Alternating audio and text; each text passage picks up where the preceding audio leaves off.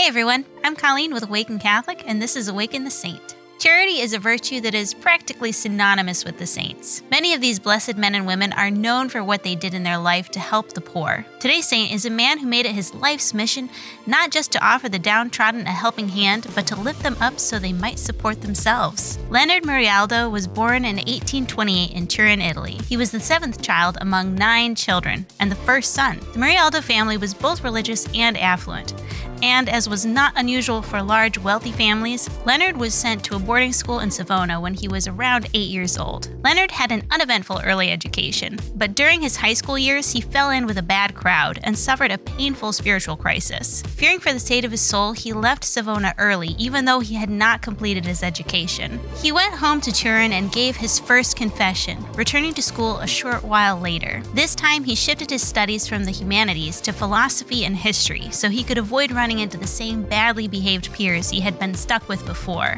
Leonard wrote himself that he had never thought to become a priest, but he found himself called to the vocation after hearing a particularly powerful sermon said by a Capuchin friar. He completed his education at Savona and immediately began pursuing his new calling. By 1851, he was ordained a priest. In the years following, he happened to meet with two other future saints in Turin, John Bosco and Joseph Cafasso. In the presence of these holy men, who proved to be much better company than his high school acquaintances, he spent years preaching and teaching. He also spent more time furthering his own education in Paris. In 1866, he was asked to oversee the Artigianelli boarding school. He hesitated, but soon agreed to take the post provisionally. He excelled in this position, and despite his initial reluctance, ended up running the school for the rest of his life. Leonard became passionate about education and creating a better environment for apprentices and workers. He founded a press association as well as a newspaper, which later became known as the Voice of the People. Even as his health declined in his old age, he continued to seek opportunities to improve life for the youth and the average tradesman. He founded agricultural centers for young delinquents and spoke to the local council regarding reforms that would extend a young person's education and abolish exploitative working hours. St. Leonard died of pneumonia in the year 1900 and was canonized in 1970.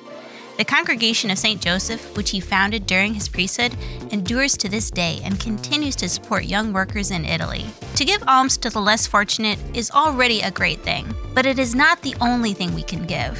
Knowledge and skill are incredibly valuable gifts, too.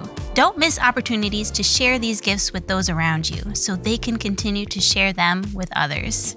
St. Leonard Murialdo, pray for us.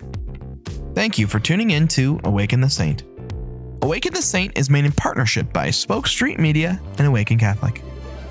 For more podcasts, visit spokestreet.com.